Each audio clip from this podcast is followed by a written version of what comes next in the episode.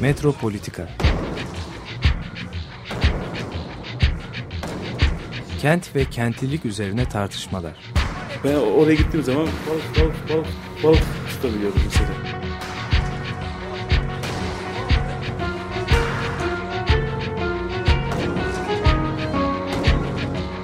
Hazırlayan ve sunanlar Aysim Türkmen ve Deniz Gündoğan İbrişim. yani. Kolay kolay boşaltamadı. Yani elektrikçiler terk etmedi Perşembe Pazarı merkezini.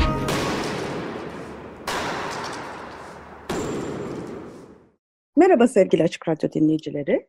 E, Bugün programımızda daha önce de e, programda yer almış olan sevgili Yıldırım Şentürk var. Hoş geldin Yıldırım. Hoş geldin. Hoş bulduk. Teşekkürler davet ettiğiniz için. Biz teşekkür ederiz katıldığın için. E, Yıldırım e, Mimar Sinan Üniversitesi Sosyoloji bölümünde e, bu yazda profesör olmuş. Tebrik Evet. ediyoruz. Çok teşekkürler, sağ olun. Ee, Daha önceki programlarda e, Yıldırım'la e, onun tezi ve son çalışmaları üzerine konuşmuştuk. Belki buradan da bir kısacık bahsetmek iyi olur.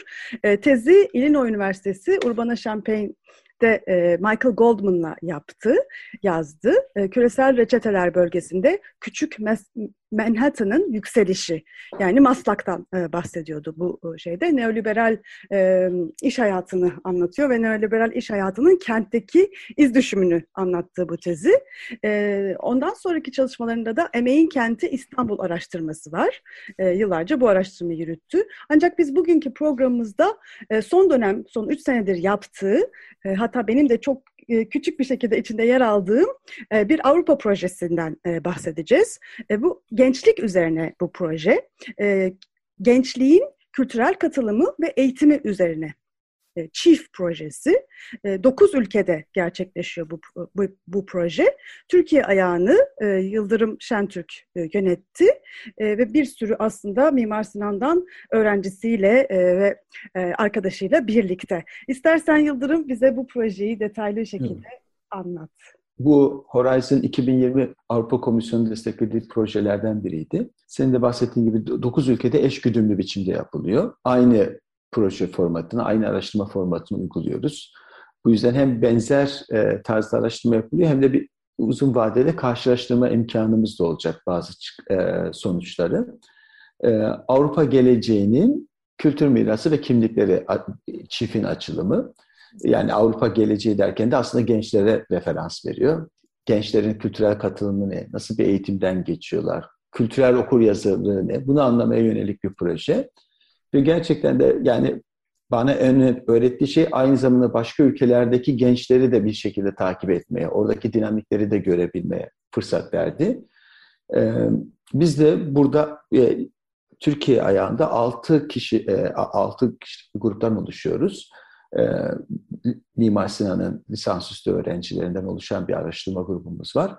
Ve onlarla birlikte e, gençlerin bulunduğu değişik STK'lardaki aktiviteleri, gençlerin favori mekanları, böyle bir sürü farklı e, alanlarda saha çalışmaları yaptık. Onun dışında değişik atölye çalışmalarımız oldu. Gençlik üzerine e, araştırmaları, faaliyetleri devam eden kişi ve uzmanlarla birlikte etkinlikler yaptık. Yerel yönetimlerle bağlantı kurmaya çalıştık.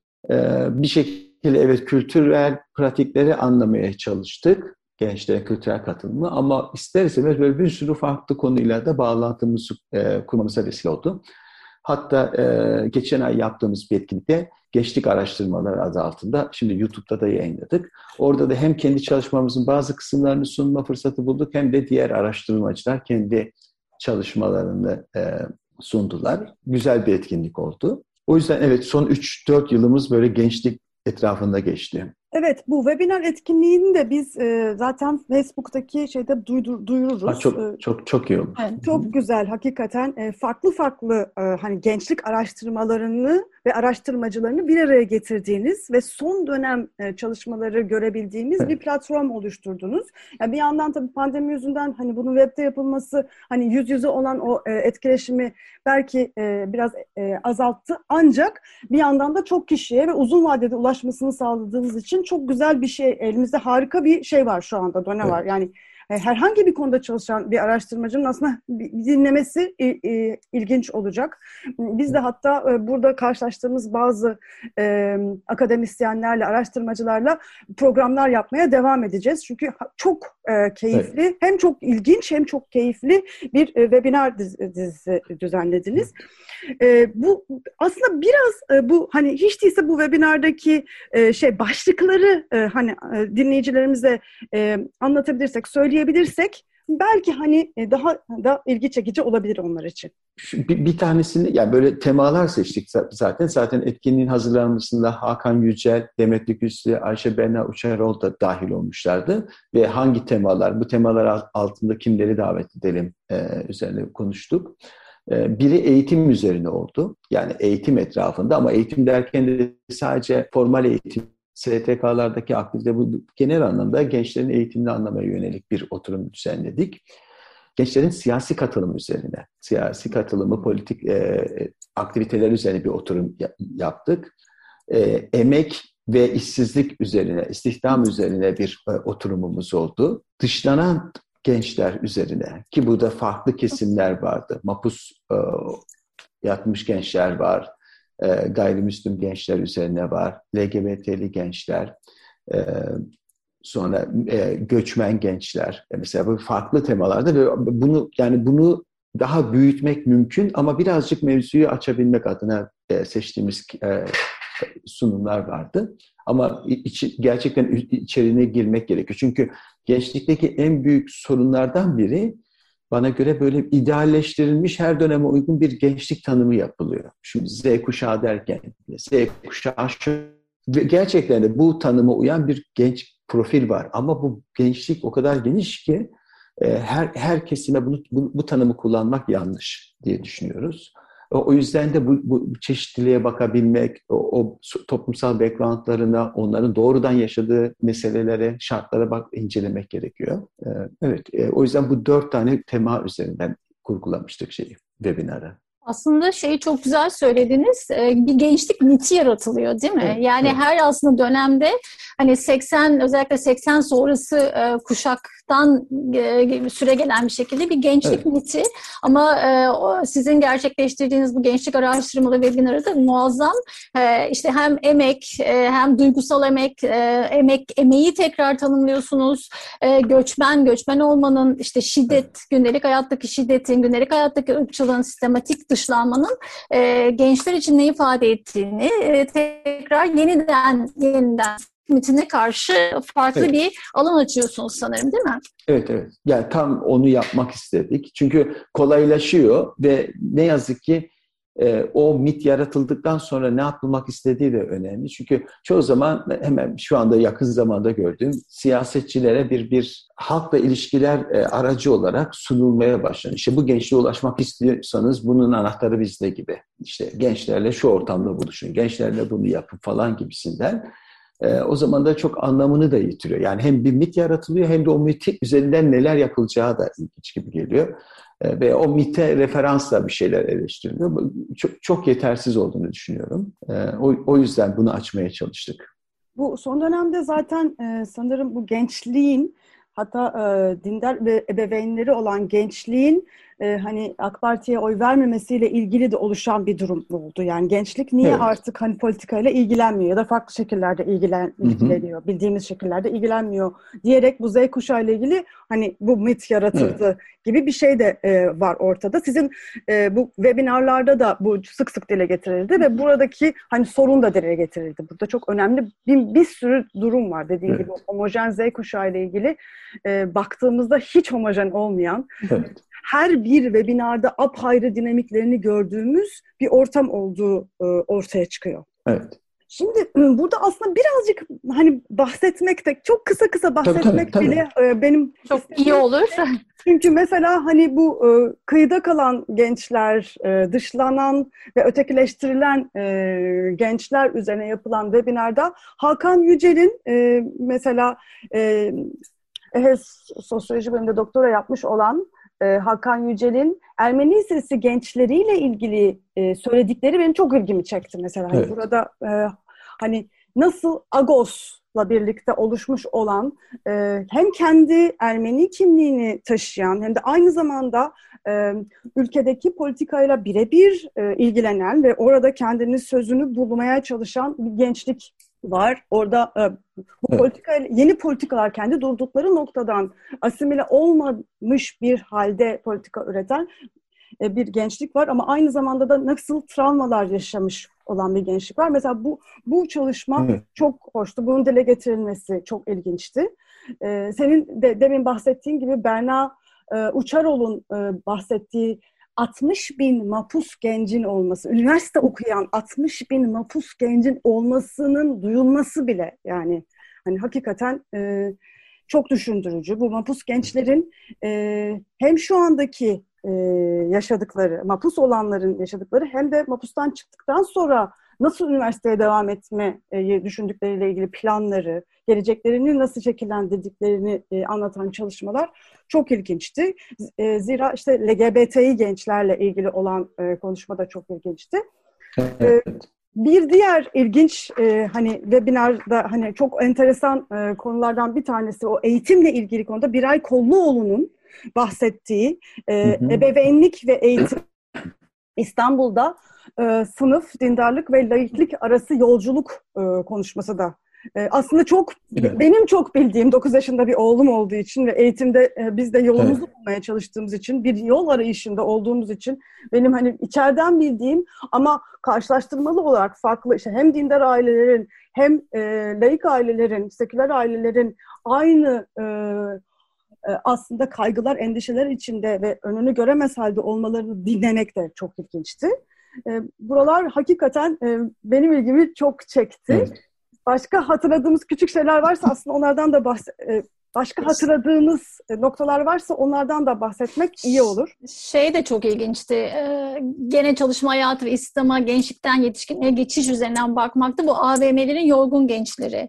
Evet. Ee, Nurcan Özkaplan, Ece Öztan, Esther Ruben'in e, aslında AVM'lerde çalışanların e, çoğunun gençlerin oluşturduğu e, ve onları hem aslında far, AVM'nin farklı bir alan sunduğunu mekan olarak hem de e, yani bir şekilde ailelerinden belki daha farklı özgürleşme tahayyülünü AVM'lerde gerçekleştirdiğini gerçekleştiriyorlar. Burada Nurcan Özkaplan'ın e, söylediği şeyler de gerçekten çok ilginçti. Yani AVM'lerin mekan olarak e, tekrar yeniden düşünmenin e, hem olumlu hem olumsuz yönlerini gösteren e, çok gerçekten ilginç bir e, webinardı o da. Evet. E, bir diğeri de aslında hepsi ne sayabiliyoruz ama bir diğerim de benim ilgimi çeken gençler ve siyaset ilişkisine farklı pencereden bakmakta.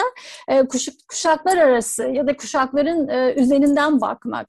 E, burada da gene Demet Büküs'ün Bugün'ün e, konuşması e, beni, benim çok ilgimi çekti. Biraz e, bu kuşaklar üzeri ya da kuşaklar arası hikaye anlatıcılığını aslında öne çıkaran e, bir konuşmaydı.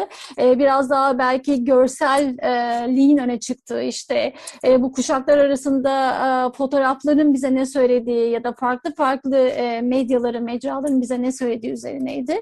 Belki bunları kısa kısa açmak e, gene dinleyiciler için iyi olabilir. Tabii şimdi bu her bir bahsettiğinizin sunum yapan biri var ve her evet. de çok değerli araştırmacılar. E, e, bence çağırırsanız seve seve gelirler. Kıymetli. Evet. Özellikle Hakan Yücel dediniz.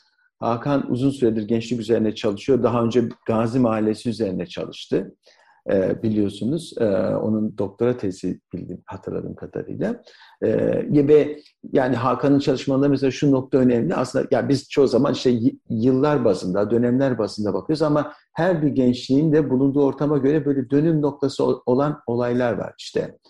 Ermeni gençler için Hrant Dink'in öldürülmesi. Değil mi? İşte Gazi olayları bir dönüm noktası. Gazi Mahallesi'ndeki gençler ve belki başka kendini Gazi Mahallesi'ne yakın hisseden, aynı şartlarda hisseden başka mahalledeki gençler için veya doğrudan olaylara dahil olmuşlar, olmamışlar arasındaki fark. O yüzden o dönüm noktaları, onun etrafında yeniden yapılanma, siyasete, topluma bakmanın değişmesi anlamında Hakan'ın çalışmaları önemli diye düşünüyorum. Çünkü diğerleri bazen bu dönemleştirme, kuşak şeyleri çok e, dünya çapındaki genellemeler üzerinden kalıyor. İşte 68 kuşağı diyoruz değil mi? 80 kuşağı vesaire dediğimiz ama bir de Türkiye bağlamında yaşanılan olaylara göre değişen bir şey. Tarihler var, dönüm noktaları var. Nokta atışı bazen vakalar var. Bir vaka her şeyi değiştirebiliyor. İşte gezi olayları, gezi e, direnişi bir kuşağı etkiledi muhtemelen. E, o, o yüzden kıymetli bunları dahil edebilmek ve bu dönüşümü takip edebilmek. Yani olayın anından sonra bir 10 yıl, 20 yıl sonra aslında soruyorsunuz. Yani Hrant Dink'in ölümünden etkilenen gençler şimdi belli bir yaşa gelmiş, olgunlaşmış insanlar. Ee, o yüzden yani bütün siyaset yapma tarzınızı değiştiriyor aslında. Ee, evet gerçekten kıymetli, önemli çalışmalar. Tabii siz şimdi hepsini böyle söyleyince yani AVM üzerine AVM yani şu AVM'de önemli ama bazen şöyle bir risk de taşıyor. Yani mesela e, enformal sektörü aramanın yolu katı atık toplayıcıları çok kolay bir araştırmaya dönüşmeye başlıyor. Hemen görünür olan oluyor. Herkesin gittiği yer oluyor. Mesela bugünlerde de kuryecilik değil mi? Etrafımızda zaten geziyor. Herkes kuryecilik üzerine gidiyor. Asıl bir de böyle görünmeyen e, meslekler, çalışma alanları var. E, bazıları var ki yani binanın içine giriyorlar hiç ortada yok. Ama bütün o işler gençler üzerinden yapıyor. Mesela troller de genç. Yani trollükle bir eleştirdiğimiz bir yer var ya yani troll. Bu gençler oturuyorlar sabah akşam e, fitne fesat mesajlar atıyorlar. Anlatabildim? Şimdi bu, bunu yapan da genç ve bazen milliyetçi tonlamada yazıyor. Bazen al, diyorlar ki haydi buraya hırpalayacağız. Hırpalayacak mesajlar atıyor. Sonra çıkıp gidiyor bir yere. Anlatabildim mi? Yani o, o yüzden böyle hemen gördüğümüz AVM bilmem nenin ziyasını dışarıya çıkıp aslında görünmeyen yerlerde gençlerin buluşma yerleri, buluşma, karşılaşma noktaları. E, buralara baka, bakabilmek kıymetli diye düşünüyorum. Yani bu bazen bir park gibi bir yer de olabiliyor. Maçka Parkı gibi bir yer. Ama işte AVM'yi ilginç kılan gençlerin gençlerle buluştuğu bir yer. İstihdam alanında da buluştuğu yer. İşte kuryecilik de evet. Şimdi bakarsanız bu kuryecilerinin bulunduğu, karargah gibi bulunduğu her yerin önünde bir sürü motosiklet ve böyle 20-30 tane genç bir aradalar. Ama işte bu da yine görünürü. Bir de bunların görünmeyen versiyonları var. Çağrı merkezleri, diğer işler, e, tekstil sektörü içinde falan. E, o yüzden evet bu, bu değişik buluşma noktalarını açabilmek ve orada aslında gençler birbirlerini nasıl tanımlıyorlar, yönlendiriyorlar, şekillendiriyorlar. E, e, o, o, orayı e, tartışabilmek kıymetli diye düşünüyorum. Aslında ne kadar pardon. Lütfen Deniz devam.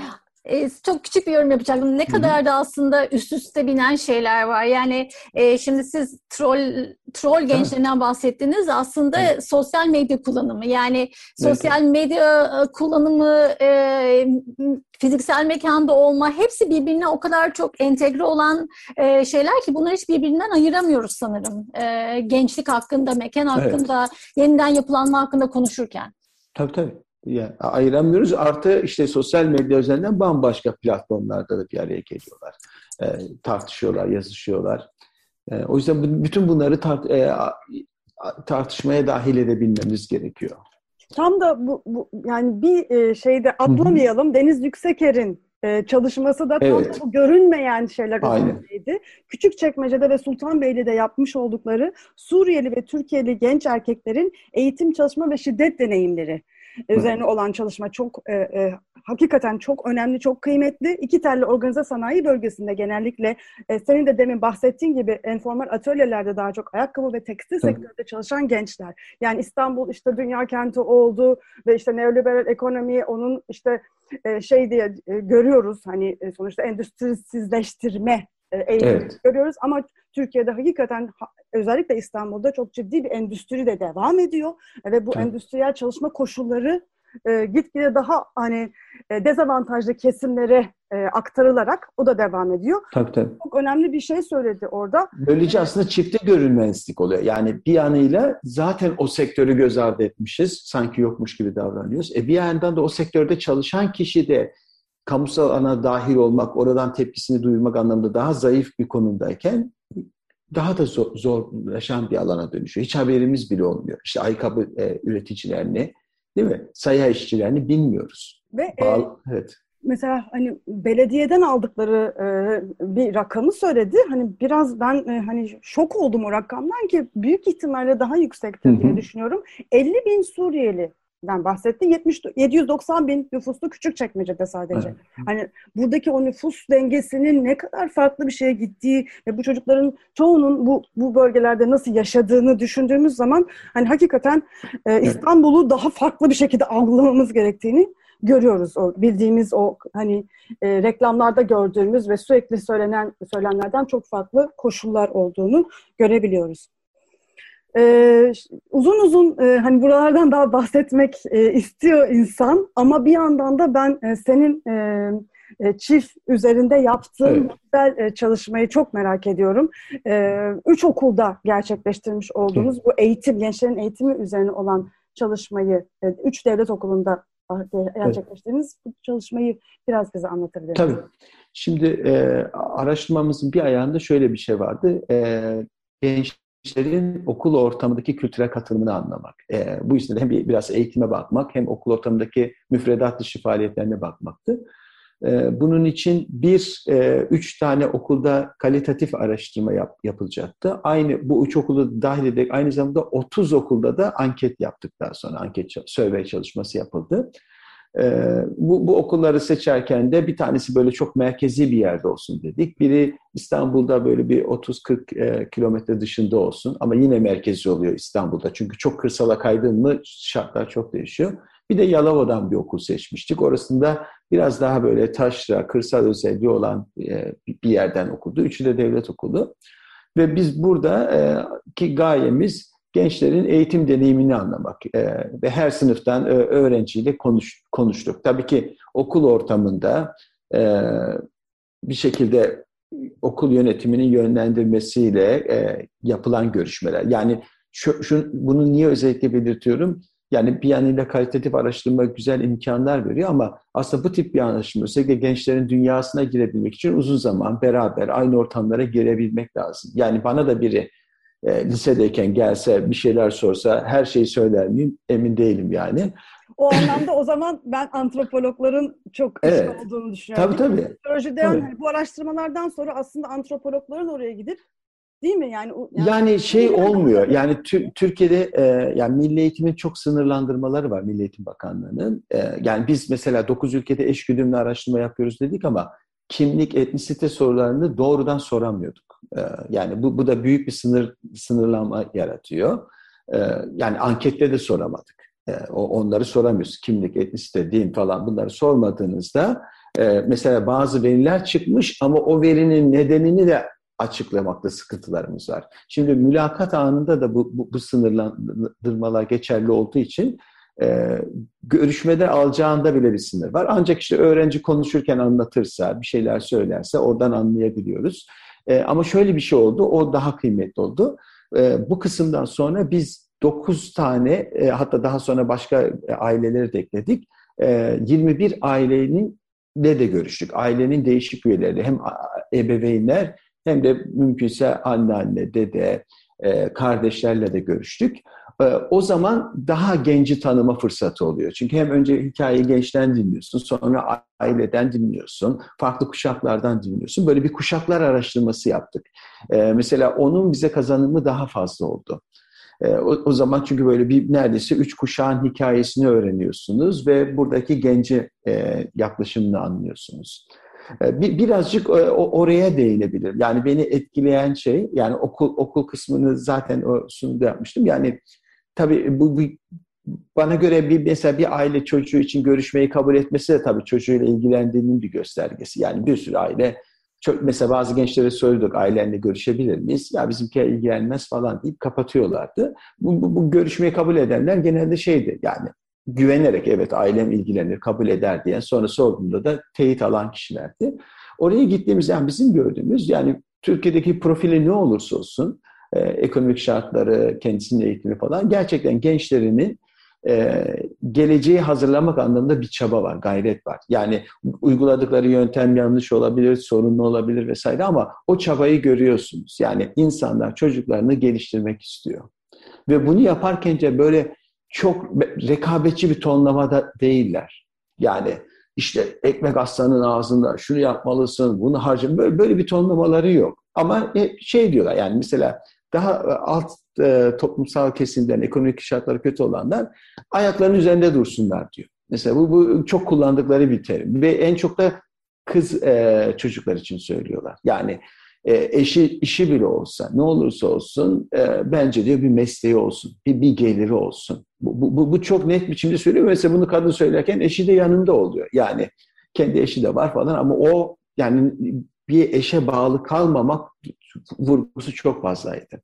E, ve bir görüştüğümüz ailelerin kendi hikayeleri de yani işte eğitim almamış, babası okutmamış ama inadına gitmiş, dışarıdan liseyi bitirmiş, işe girmiş falan böyle hayat hikayeleri var ve bu hayat hikayeleri de çocukları etkiliyor. Yani bu hayatta direnmen gerekiyor, bir şeyler yapman gerekiyor ama benim bana ilginç geleni gerçekten bunu bir rekabetçi tonda yapmıyorlar. Ee, işte diğerine harcaman lazım, onun üzerine kurgulaman lazım değil. Bu, bu üst sınıflarda da benim gördüğüm şey vardı. En azından toplum e, gelir durumu yüksek çocuklarını özel okula gönderenler de e, mesela benim bu 21. şey bazı okulların tanımladığı işte liderlik falan nosyonu. Mesela bu lider lafını hiçbir ailede duymadım ben. Ama bütün okulların misyon ve vizyonunda özel okullarda bir yerlere lider cümlesini sokuyorlar. Ee, yani yönetici yapmak falan ama ailede bu yok aslında. Ee, anlatabildim Yani bu, bu, bunu da önemli bir fark olduğunu düşünüyorum. Yani siz aslında başka bir şey kazanmak istiyorsunuz ama karşınızdaki size onunla beraber başka başka e, nitelikleri de dahil ediyor, satmaya çalışıyor. E, o, o yüzden bunu anlamak gerekiyor. E, e, e, ve bu bu manada baktığımda e, özellikle bazı aileler işte yani kıymet yani araştırmamız açısından önemli olan şey diye düşünüyorum. Destekleyen ailelerdi. Gerçekten çocuklarını geliştirmek istiyorlar, katkı sağlamak istiyorlar ama ne yapacağını bilmiyorlar aslında. Çünkü e, olanakları bilmiyorlar. Hangi kurumlara gitmesi gerektiğini bilmiyor. O yüzden mesela okulun faaliyetlerini desteklemişler. Zaten mesela müdür de bizi yönlendirirken muhtemelen e, okulun faaliyetlerine katılan öğrencileri hemen çağırıyor. İşte o, ailelere güvendiği için bunlar kabul eder diyor. Böyle bir bağ kurmuş. Bu, bu şey işaretini veriyor. Demek ki aileler aslında bir şeyler yapmak istiyor. Ama nerede yapacağını bilmiyor. Ee, okul faaliyetlerinde şöyle bir sorunu var.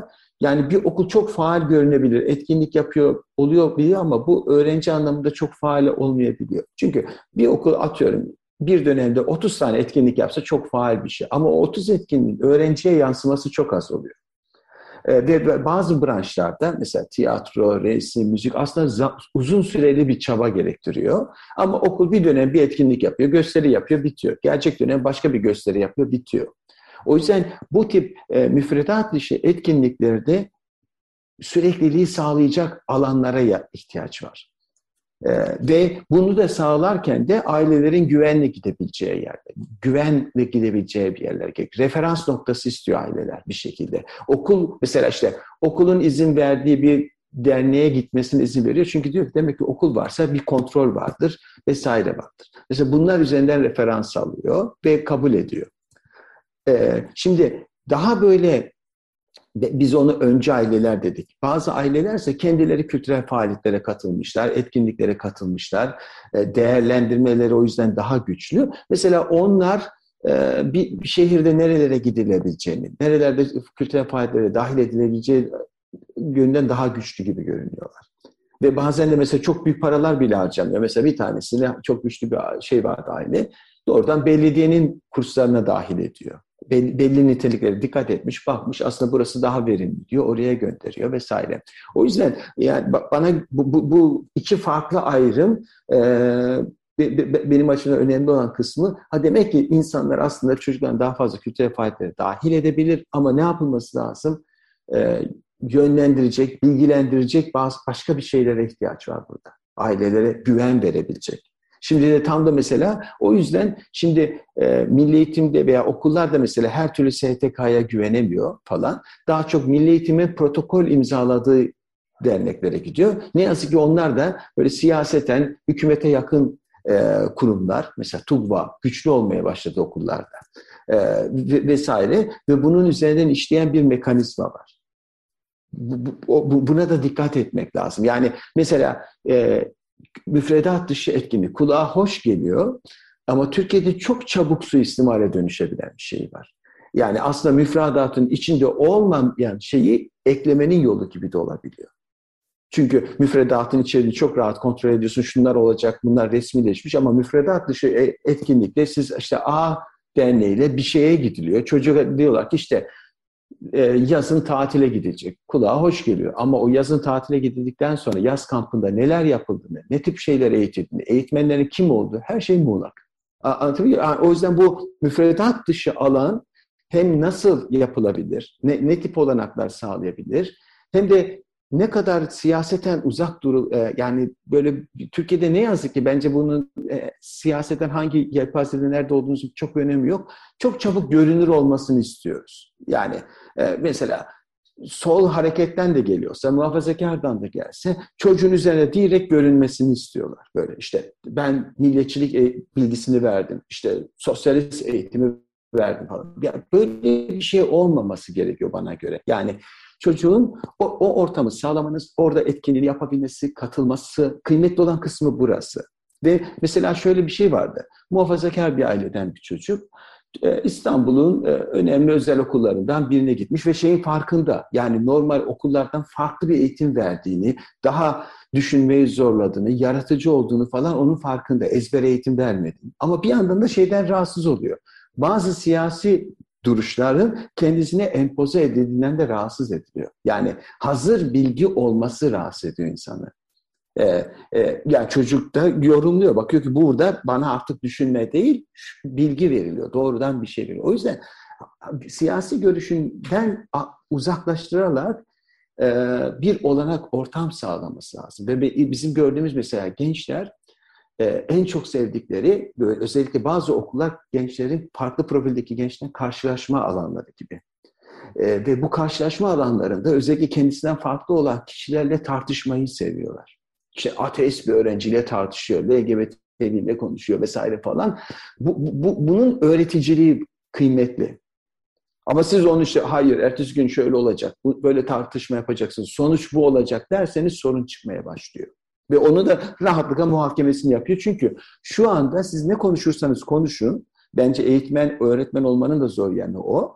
Ee, siz konuşurken hemen Google'luyor artık yani. Siz konuşuyorsunuz o giriyor yok yanlış diyor. Ee, anlatabildim mi? Yani e, dediğiniz doğrudan hareket etmiyor, test ediliyorsunuz. Hocalar olarak test ediliyorsunuz. O yüzden e, şimdi ben de mesela kendimi ee, bir yandan böyle düşünüyorum. Çünkü bizim dersler biliyorsunuz böyle uzun uzun konuşmaya dair ama karşındaki öğrenci böyle hızlı hızlı görsellere bakan, hızlı hızlı bir geçen biri e, yavaş yavaş bu öğrenci ders, e, amfilere girmeye başladı.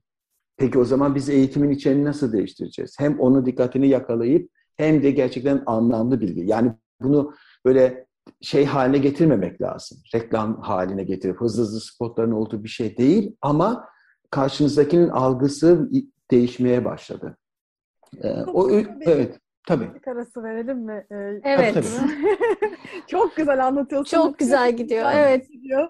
Ee, bu gençlik araştırmasını bize detayıyla ve hani sahayı hissettirerek an, anlatıyorsun ama çok kısa bir müzik arasından tabii, sonra tabii. devam edelim. Evet. E, şimdi Büyük Ev Abluka'da dinleyelim. Açık Radyo dinleyicileri için çok yakın da bir isim. Hoşça kal kadar. Merhaba e, sevgili Açık Radyo dinleyicileri. E, bugün e, Yıldırım Şentürk'le e, konuşmaya devam ediyoruz. E, ilk bölümde e, onun Chief Project'ini biraz konuşmuştuk. E, eğitim kısmını biraz konuşmuştuk. Oradan tekrar e, devam ediyoruz. E, ben şöyle bir yorumla tekrar ikinci bölümümüze giriş yapabilirim. Demin söylediğiniz şeyler gerçekten e, çok anlamlı, çok kıymetli. Çünkü aslında kültürü ya da kültürel mirası da e, bir şekilde belki yeniden düşünmemizi sağlıyorsunuz. Yani müzakere alanı aslında değil mi? Yani bir evet. e, demin söylediğiniz şey bence çok kıymetli. E, farklı görüşlerin e, bir araya geldiği, zaman zaman çarpıştığı bir kontak noktası aslında ve buradan doğan bir yaratıcılıkla aslında çocuk e, kendini bulup kendi faaliyetlerine, kendine özgü faaliyetleri bulup aslında bir süreçten bahsediyorsunuz. Bunu ben biraz şeye de benzettim ettim. E, siz de aşinasınızdır. Doktorunuzu yakın gene hani o Midwest tarafında yapmışsınız. E, mesela Amerika'da özellikle e, lisans öğrencileri e, bir başvuru yaparlarken ya da kendi hikayelerini anlatırken hep şunu söylüyorlar. Ben birinci e, derece e, ilk defa üniversiteye giden, ailede hiç üniversiteye gitmemiş olan ve ben birinci derece üniversiteye giden bir göçmenim.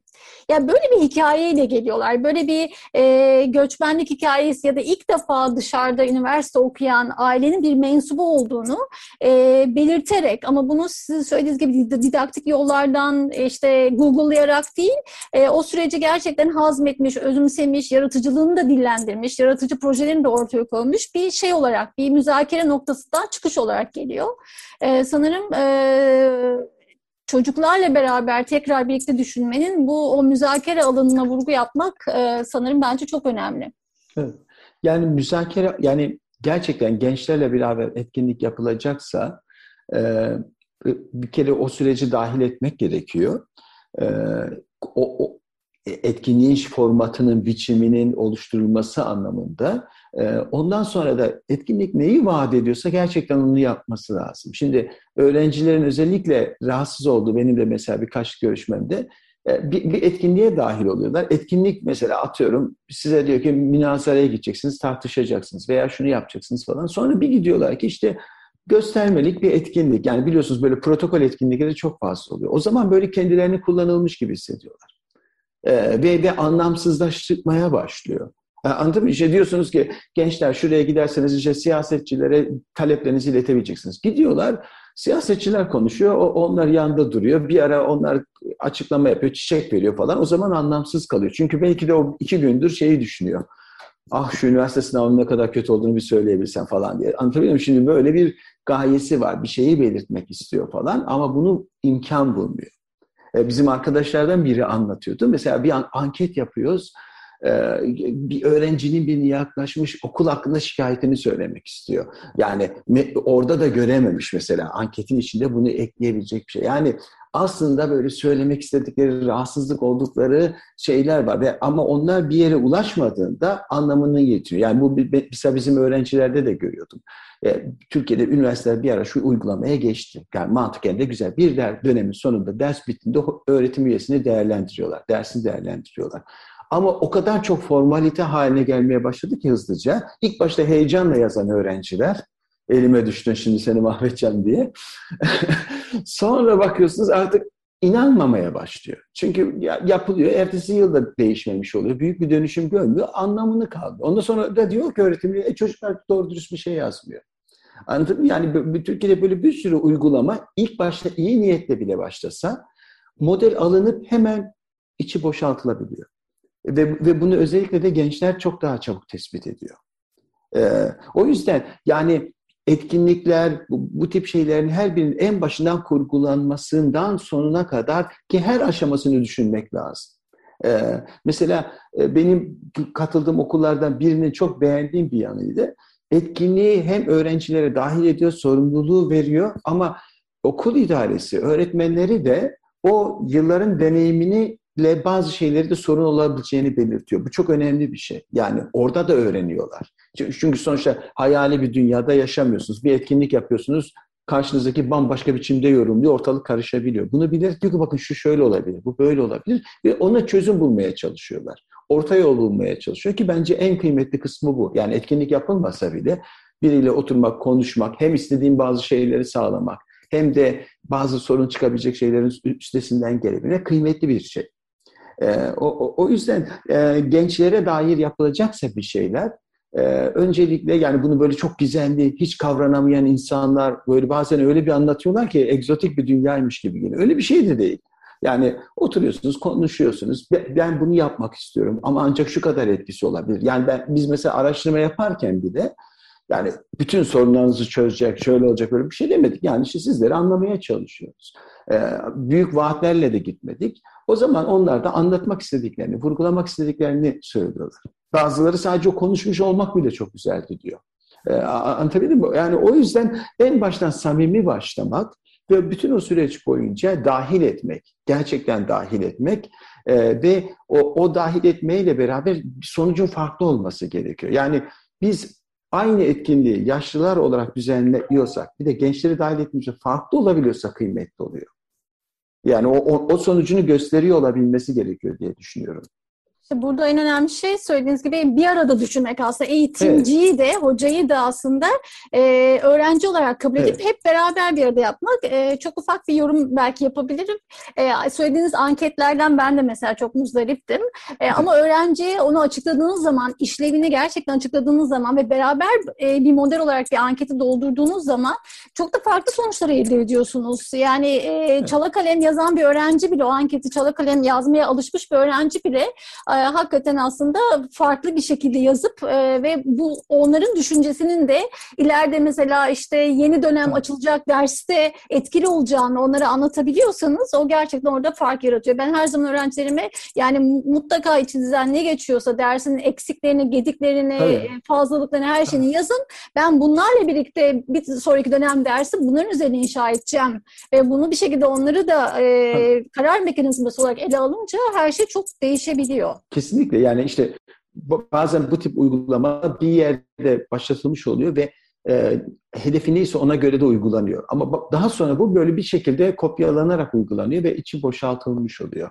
Bu e, çalışmada fark etmiş olduğunuz e, en önemli şeylerden bir tanesi de e, sanırım böyle belirli bir yılların deneyimiyle köklenmiş okulların aslında yarattıkları ortam. Yani bu ortam çok kıymetli ve e, demin senin konuşmanda da bahsettiğin öyle bir şey var. Hani mesela bu köklenmişlik içinde yapılan faaliyetlerin çocuklarla nasıl ilişkiye geçtiğini idarecilerde, öğretmenlerde fark edebiliyor. Ama e, eğitim sistemindeki son dönemdeki çok hızlı değişimler bu köklenmiş e, kurumlara çok büyük zarar veriyor. Değil mi? Evet, evet. Yani ya benim dönemimde e, mesela kızım da şimdi işte lisede okuyor. E, karşılaştırayım. Ben okula girdim liseye. E, mezun olduğumda aynı yönetim, idare yönetimdeydi yani. E, kızımın dönemine bakıyorum dört kere yönetim değişti. E, idareci değişti. Hatta bir yazın iki kere değişti. Aynı yaz içinde iki idareci değişti. Ve hatta pandemi dönemiydi. Yani her şeyin belirsiz olduğu bir yerde idareci değişiyor. Okul aile birliğiyle bağlantı kuracak falan. Yani çok hızlı değişimler yapılıyor. E, ama bir okul aslında biz biz ona mesela kültür paketi demiştik e, araştırırken. Çünkü okul aslında böyle her şeyiyle velisi, öğrencisi, personeli, altyapısı, gelen öğretmenlere bir kültür paketi sunuyor. İşte yılların deneyimi, mezunlar derneği falan. Ama siz böyle en baştaki idareciyi bir yılda bir falan değiştirmeye başladığınızda bütün o uyumluluk çök, çöküyor. Kolay bir şey değil. Çünkü mesela biz bile işte e, gidiyorsunuz okul aile birliğini topluyorlar müdür heyecanlı bir şeyler söylüyor. 6 ay sonra müdür yok. E, sonra yenisi tekrar konuşuyor. Artık insanların inanacağı bir şey kalmıyor. Çünkü onun ne zaman gidip e, gitmeyeceği belli değil. O, o yüzden yani kurum kültürü dediğimizde bir süreklilik önemli bir şey oluyor. Ee, ama biraz önce köklü okullarla şey arasındaki önemli bir fark. Şimdi köklü okul yani bizim lisede gördüğümüz şey lisede yani mesela şunu kesinlikle söyleyeyim yani her okulun içinde böyle gerçekten yap, yaptığı işi seven, motivasyonu güçlü öğretmenler var ve fark yaratıyor. Yani mesela okullar arası birinde biyoloji, diğerinde tarih, diğerinde edebiyat böyle çok farklı branşlardaki konuların öğrencilere böyle etkilediğini, heyecan duyduklarını görüyorsunuz. Ee, o, o, hemen araştırınca anlıyorsunuz ki o okulda bir tane böyle motivasyonu güçlü öğretmen var ve öğrencileri etkilemiş. Bir başka bir okula gidiyorsunuz, o hiçbir etkisi yok. Veya mesela bir yerde felsefeyi belirli kitapları, tanınmış kitapları okuyarak etkilemiş. Diğeri doğrudan kitapları yapmıyor da gündelik hayatın içindeki meseleleri böyle bir felsefi bakışla yorumlamayı geliştirmiş öğrencilere. Kulüp, e, müfredat dışı etkinliklerle. Böyle farklı yani o yüzden öyle deneyimli bir öğretmenler kesimi var ve ben bence bunu göz ardı etmemek gerekiyor. Ama en temel mesele nihayetinde iş dönüp dolaşıp üniversite sınavına giriyor. Ve 9-10'da mesela öğrenciler daha bu faaller, etkinliklere dahil oluyorlar vesaire ama 11-12'de yavaş yavaş kendi kabuğuna çekiliyor ve üniversite sınavına hazırlanıyor. O yüzden öğretmenin yapacağı dersle, içerikle bir şekilde sınavda çıkacak sorulara daralıyor. Şimdi özel köklü okulların bir sürüsünün avantajı Türkiye'deki üniversite sınavına girmeyi hedeflemiyorlar. İşte mesela Almanya ile bağlantılı, diğeri Fransa ile, diğeri İtalya ile bağlantılı müfredat işliyor. Ee, uzun vadede planlarda orada eğitime devam etmek. O zaman üniversite sınavının belirleyicinden kurtulmuş oluyorlar. Ama mesela onlar bazı özel okullar şimdi şöyle e, belli olanaklar sağlıyorlar ama nihayetinde öğrencisi üniversite sınavına hazırlanıyor. Onların durumu bana göre çok daha kötü çünkü neredeyse özel dershane gibiler. Hatta bazıları şöyle bir şey söylüyor. Gereksiz dersleri yapmıyoruz diyor. Gereksiz dersler dediği spor, resim vesaire gibi dersleri onlar ders gibi görünüyor ama o derslerde bile sınava hazırlık yapıyorlar. Ee, yani dershane için e, dershane şey özel okul görünümlü dershaneler. E, bunu ben bile fark ediyorsam e, bir sürü uzmanı falan çok rahatlıkla biliyor bunların hangisi olduğunu. Anlatabildim mi? O yüzden burada çok ön, temel belirleyen şey üniversite sınavının formatı. O format varken ister istemez o öğretmenler e, yapabilecekleri çok daha güzel eğitim teknikleri, uygulamaları varken e, sınava göre hazırlık yapıyorlar.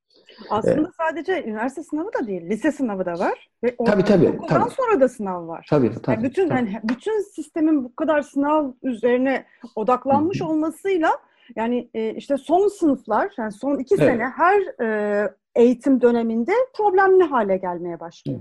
Evet işte özel e, yani özellikle özel okula çocuğunu gönderen ailelerin verdiği temel bir karar şu oluyor. Çocuğumuz uzun vadede Türkiye dışındaki bir eğitim sistemine mi bağlı kalacak yoksa Türkiye'de mi? Türkiye derseniz üniversite sınavına girecek demektir. O zaman başka okulları seçiyorlar, e, diğer türlü o bahsettiğimiz köklü okulları seçiyorlar. E, ve o yüzden tabii ki bir, bir, bir rahatlama gerçekleşiyor. E, senin araştırmanda yine webinarda dinlediğim şeyde en etkili, beni çok etkileyen şeylerden bir tanesi de e, Serdar Keskin'in e, üniversitelerde bahsettiği o neoliberalleşme eğilimi. Yani her türlü evet. e, şeyin artık e, ölçülebilir hale gelmesi ve performans kriterleri denilen şeyle e, evet. ölçümlemenin, değerlendirmelerinin yapılmasının yarattığı e, erozyon hayatımızda. Evet. Bunun e, aslında sen aynı şeyin liselerde nasıl yapıldığını, orta eğitimde nasıl evet. yapıldığını anlatıyorsun. E, burası çok önemli bence. Evet. Yani şöyle bir şey var. E, yani bazen işte okullara yönelik şunu yapalım, bu faaliyetleri yapalım o zaman okullar gelişir diyoruz ama bir yanıyla da büyük bürokratik bir yapı var. Ee, yani Milli Bakanlığı bütün okulları yönlendiriyor. Bir şey yaptım demenin için gösterebilmen gerekiyor. Şimdi bir müfredat var, bir de müfredat dışı diye bir şey var. Yani müfredat dışının kıymet, yani bu sadece Türkiye'de değil, yurt dışında da şu anda öyle.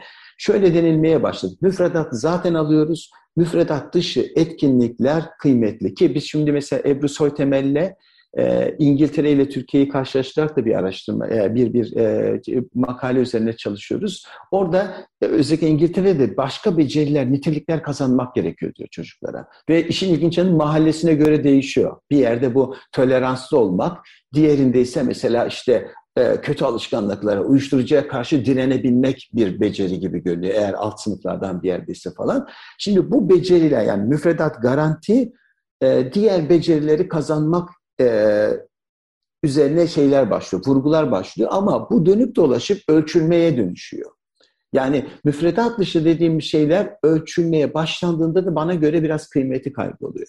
Yani şimdi işte siz matematik, fiziği ölçebilirsiniz falan ama işte ne kadar sosyal, ne kadar toleranslı, ölçmeye başladığınızda hem ölçüm diye adını koyduğumuz şeyler göstermelik haline geliyor. Şimdi Türkiye'de de bu uygulanmaya başlandı. Yani modüller oluşturuyorlar. İşte e, çocuklar o, o yıl girdikleri sertifikaları yazı, veriyorlar idareye. Onlar data olarak giriyorlar falan.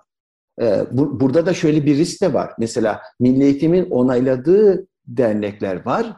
Bir de e, onun dışında olan yerler var falan. Böyle birden akreditasyon gibi bir şeye kayma riski de var.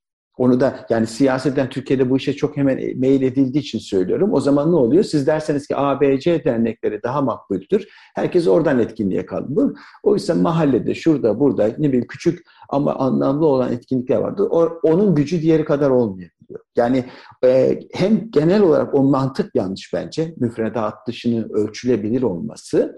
E, hem de bunu gösterilebilecek sertifikalara falan dönüşmesi. Yani öyle vardı ki mesela bazı öğrenciler tamam ben bu görüşmeye katılıyorum da ben bunu yazabilecek miyim diye sormaya da başlamışlardı. Ee, e, bir Avrupa Birliği projesine dahil olmak. Yani artık böyle bir hesaplamaya da dönüşen bir yanı var. Anlatabildim mi? Yani bu her okulda aynı derecede değil e, ama yavaş yavaş e, işaretleri gelmeye başlıyor ve bana göre riskli, anlamını yitiriyor. E, o, o yüzden bu kültür paketi dediğim şey gibi yani ortam sağlayabilmeniz gerekiyor. Olanaklar sağlayabilmeniz ve, ve buradaki bütün bileşenler kıymetli. Yani siz mesela bir yere sadece bir iyi bir idareci gönderin birden orayı değiştiremiyor e, veya işte çok iyi bir e, altyapı kuruyorsunuz, e, tesisler, okul açıyorsunuz ama o yeterli değil. Yani veli desteklemiyorsa e, çocuk başka bir etkinliğe katılamıyor falan. Veya işte mesela özellikle bu servisler üzerinden okula gidip gelenlerde şöyle bir şey vardı mesela. Şimdi çoğu etkinlik okul bittik, dersler bittikten sonra yapılacak. Ama servis sistemi üzerine kurulan bir yerde de şu var işte ders 3'te bitiyor, servisler kalkacak. Çocuk etkinliğe kalırsa servissiz gitmek zorunda. E peki o zaman sorun ne? Onlar için kal dersen servise e gitmek isteyenler var. Bakın böyle çok lojistik bir mesele bile nereye gidilebilir, nasıl yapılabilir zorlaştırıyor. E, o yüzden bunu bir paket gibi bakmak lazım. Yani o şartlarda ne var? Bunda her bir bileşen nasıl etkiliyor oradaki faaliyeti? E, ve biri değiştiğinde nasıl hepsi değişiyor? İşte bizi, bizi, bizi çok etkileyen okullardan biriydi. Böyle gittiğimizde okulun içi sanki bir atölye gibi. Her tarafta faaliyetler var, etkinlikler var falan. Ama aynı okulda e, çoğu öğretmen iki yıl önce de varmış. E, ama çok büyük etkinlik yok. Sonra yeni bir idareci gelmiş, heyecanlı biri. O tip ilgi duyan hocaları desteklemiş, yapmış, görünür hale getirmiş. Bakın birden insanlar yapmaya başlıyor etkinlik. Yani buradan şey görüyorsunuz aslında potansiyel var onu destekleyecek birine ihtiyaç var. Muhtemelen de mesela atıyorum bir yıl sonra birden o yöneticiyi çekilebilir veya bir şey olur birden bütün o her şey çökebilir. O yüzden bu müfredat dışı yer kıymetli e, ama çok böyle mekanikleştirmemek lazım. E, gösterilebilir bir hale getirmemek lazım diye düşünüyorum. Ve zaten öğrencinin üzerinde etkisini görüyorsunuz. Yani atıyorum etkinliklere katılmış, faaliyetlere katılmış çocuk zaten gelişiyor. Yani bunu bir de iki yıl şu etkinlikte şunları şunları yaptım denecek bir şey gelmemesi gerekiyor. Ee, Yıldırım çok çok teşekkür ediyorum. Çok evet. güzel.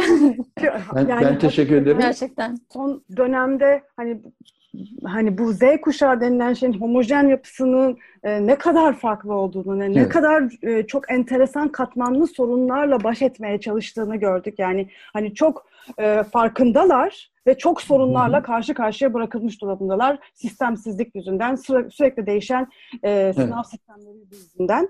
E, e, bir sonraki programda e, bu sizin çalışmanızı uluslararası e, ölçekte karşılaştırmalı olarak yaptığınız araştırmanın devamıyla e, bir sonraki programda tekrar e, buluşmak dileğiyle diye e, sana ha. tekrar teşekkürler ediyorum. Tabii çok yani, çok teşekkürler. Ben de çok teşekkür ederim. Gerçekten karşılaştırmak da ilginç. Çünkü bazen beni de şaşırtıyor. Başka ülkelerde de bazı eğilimler Türkiye'dekine benziyor. Bazı yerlerde de Türkiye'deki gençlerin eğilimleri farklı. O yüzden böyle birkaç temayı seçip o temanın farklı ülkelerde nasıl yansıması var onu konuşabiliriz. Güzel olur. Çok güzel olur. İlişkisel bakmak e, bence evet. hep çok çok yararlı olur bu konuda. Tamam. Çok evet. teşekkürler ee, bana böyle fırsatı verdiğiniz için. Biz teşekkür ederiz. Biz çok teşekkür ederiz. Sağ olun, iyi günler. Evet. Yıldırım Şentürk'le yaptığımız çift projesi, Avrupa projesi Türkiye'deki e, gençlerin kültürel katılımı ve eğitimleri üzerine olan e, programımız şimdi sona eriyor. Size iyi haftalar diliyoruz. İyi haftalar herkese.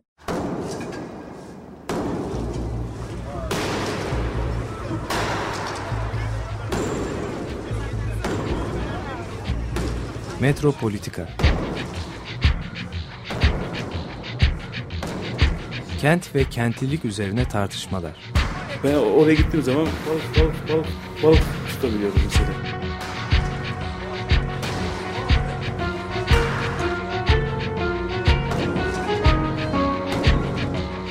Hazırlayan ve sunanlar Aysim Türkmen ve Deniz Gündoğan İbrişim. Kolay kolay boşaltamadı. Yani elektrikçiler terk etmedi Perşembe.